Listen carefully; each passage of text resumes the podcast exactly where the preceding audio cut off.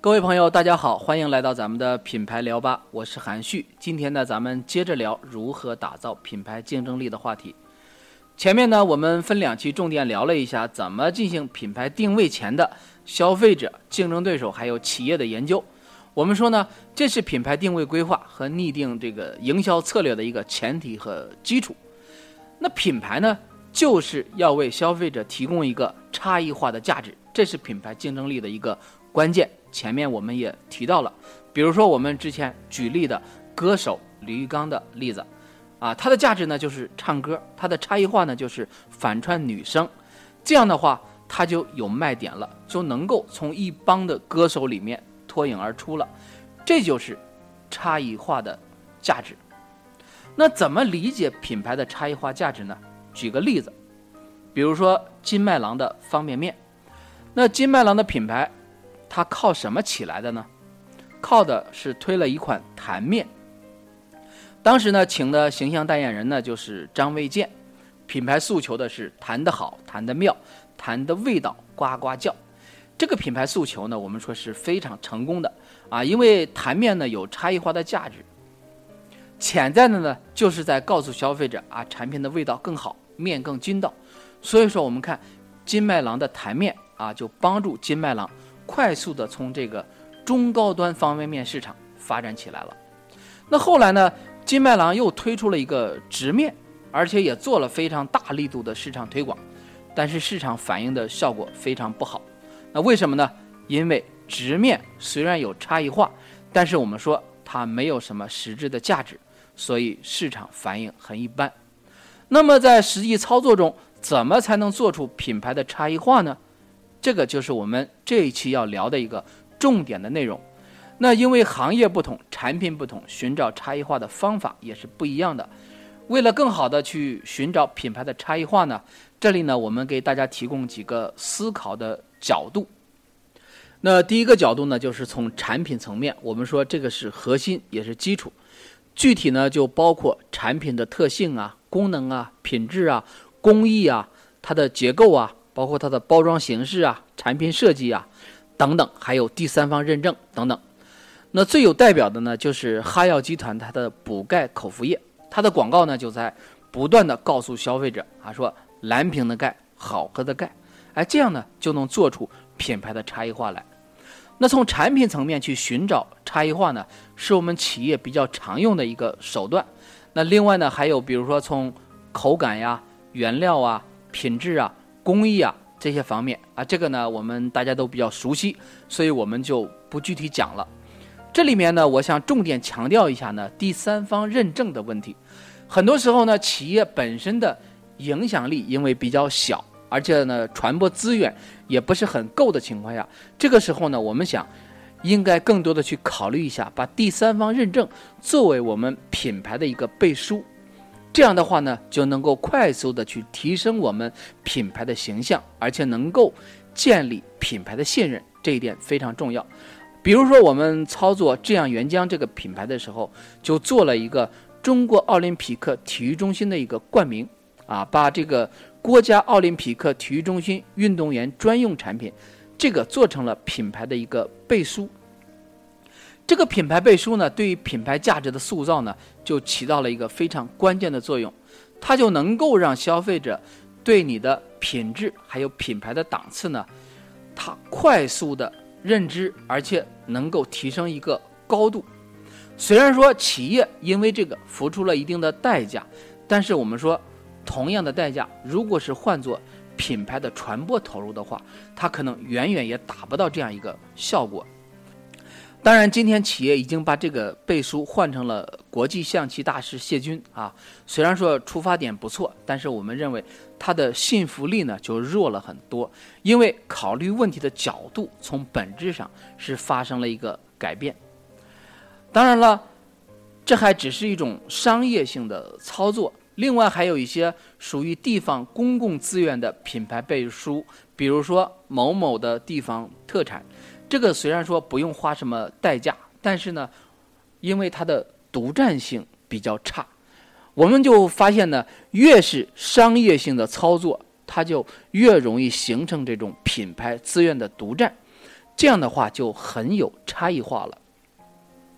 在实际的操作中呢，还有很多比较更加权威的一些认证，比如说绿色食品呐、有机食品呐、中华老字号啊、中国地理标志产品等等。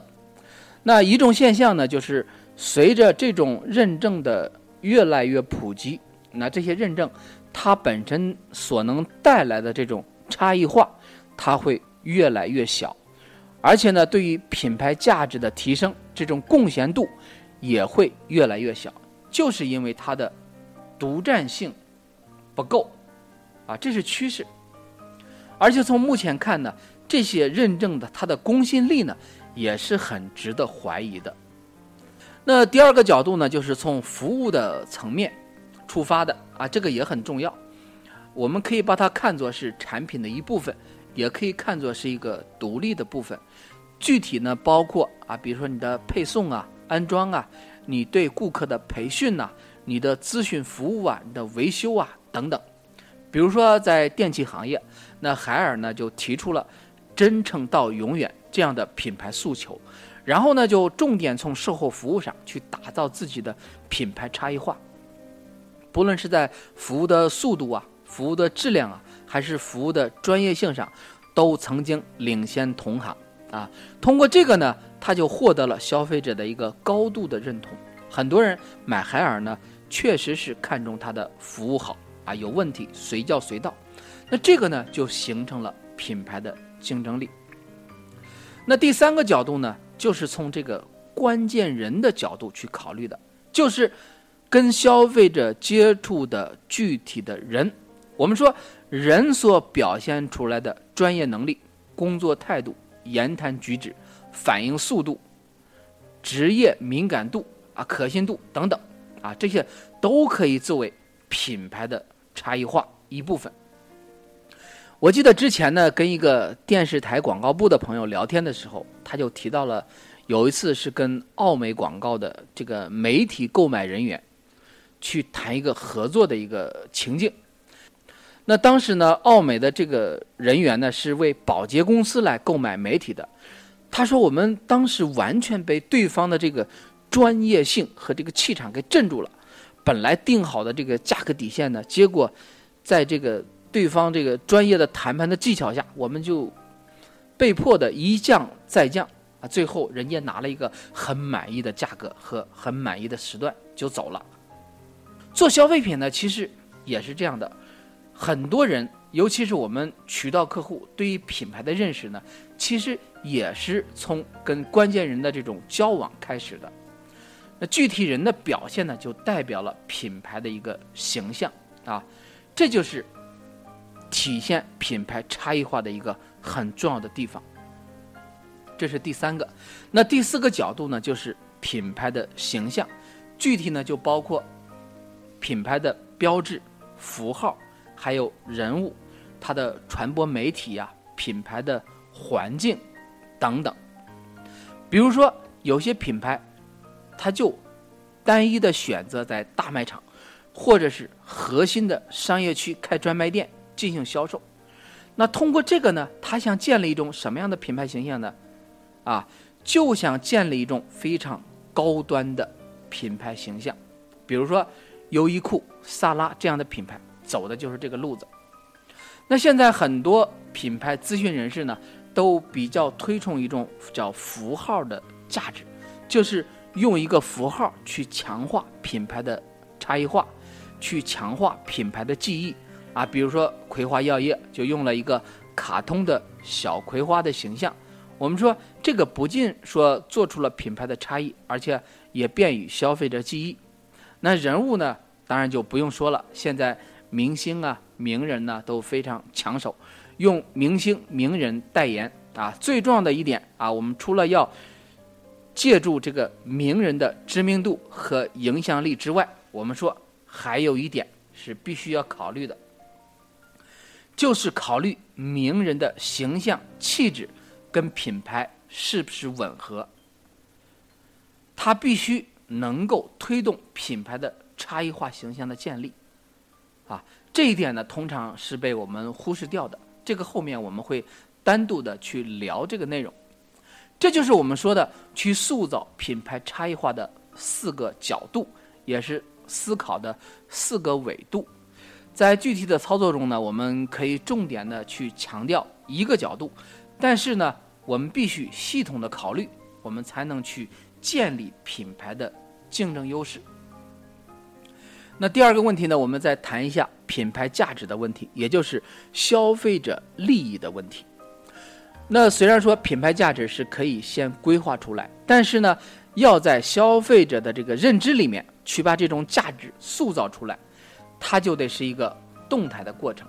那这个过程呢，也就是品牌竞争力形成的过程，品牌影响力提升的过程。那消费者对品牌的认识呢，也是一个从不知道到知道，从单点到多点的这样一个过程。它是呢分阶段、分阶梯的去完成的。那我们在塑造品牌价值、打造品牌竞争力的时候呢，也必须要分阶段、分阶梯的去规划、去传播。这个具体呢，就要结合品牌的成长周期、市场竞争环境等很多方面来进行考虑。我们说呢，做品牌呢，就是要考虑怎么去占领消费者的心智资源。那么消费者到底是怎么一步一步的来认识一个品牌的呢？这个我们得弄清楚。为了进一步明确操作方法和步骤，呃，正知正行品牌机构呢就根据多年的研究、多年的实践，我们把消费者的品牌认知过程分了三个阶梯。第一个阶梯呢是消费者的产品认知阶梯，这是推动消费者尝试消费的。一个重要的认知，具体内容呢就包括你是什么品类啊，你的品质怎么样啊，你的产品特性是什么样的，你提供的功能利益是什么，啊等等这些内容，这个呢很容易理解。那第二个阶梯呢就是消费者的情景联想阶梯，这个呢是推动消费者消费习惯形成的，啊具体内容呢就包括。品牌的角色啊，品牌的消费的时间、地点、场合等等啊，就是消费者看到品牌的时候，要能够瞬间的联想到这些内容，或者说是呢，一旦消费者处在某某个环境的时候，他就能够快速的想到我们的品牌，比如说巧克力和情人节，这就是一个非常密切的联想。那多福巧克力呢，就是一个非常代表的品牌，让你在过情人节的时候就能够想到巧克力，想到它的品牌。那第三个阶梯呢，是消费者的精神价值阶梯。那这个呢，是建立消费者对品牌的偏好，或者说是培养这个消费者的品牌忠诚度的。具体的内容呢，就是品牌它所带来的这个符号意义或者这种。情感价值，比如说宝马汽车，它就是成功人士的一种身份标签儿。那苹果呢，就是一个装逼的神器。那百事可乐呢，它就代表着一种年轻和潮流。那每个成功的品牌呢，都有它鲜明的个性和独特的精神价值。在实际的操作中呢，不管是广告公关，还是推广活动，还是一些具体的。落地的传播物料，那品牌价值的这种呈现呢，通常都包含了这几个方面的内容。但是呢，品牌的市场周期不同，行业的成熟度不同，品牌价值所体现出来的重点也是不一样的。通常呢，比如说对于新品牌、新品类啊来讲，在市场导入期呢，它重点突出的可能还是产品的内容。但是呢，在培育期呢，就要重点去突出消费习惯。那到了成长期和成熟期的时候呢，它就应该去重点突出品牌的精神价值了。在这一点上呢，我们认为做的最好的品牌就是红牛了。那红牛呢，呃，它是直接从我们讲的第二个认知阶梯开始的，也就是说，品牌情境联想阶梯。来进行品牌诉求的，在品牌的市场导入期呢和培育期，它重点诉求的都是困了、累了喝红牛啊这个点。当然，也有人批评红牛啊没有创新啊，这么多年都死守着这么一个主题。这里呢，我们不想去做过多的评价，我们只能说认知的层次不同而已。我们认为红牛对于品牌竞争力的打造还是有非常深刻的认识和理解的，因为当它还是一个新品类的时候，消费者是没有成熟的。消费习惯啊，没有这样一个清晰的认知的，所以呢，品牌就必须给消费者设计一个最能够体现品牌价值的这样一个消费情境。那通过不间断的传播“困了累了喝红牛”这个品牌诉求呢，它就是在不断的告诉消费者什么时候消费我的品牌，什么情况下消费我的品牌，让消费者呢。产生一种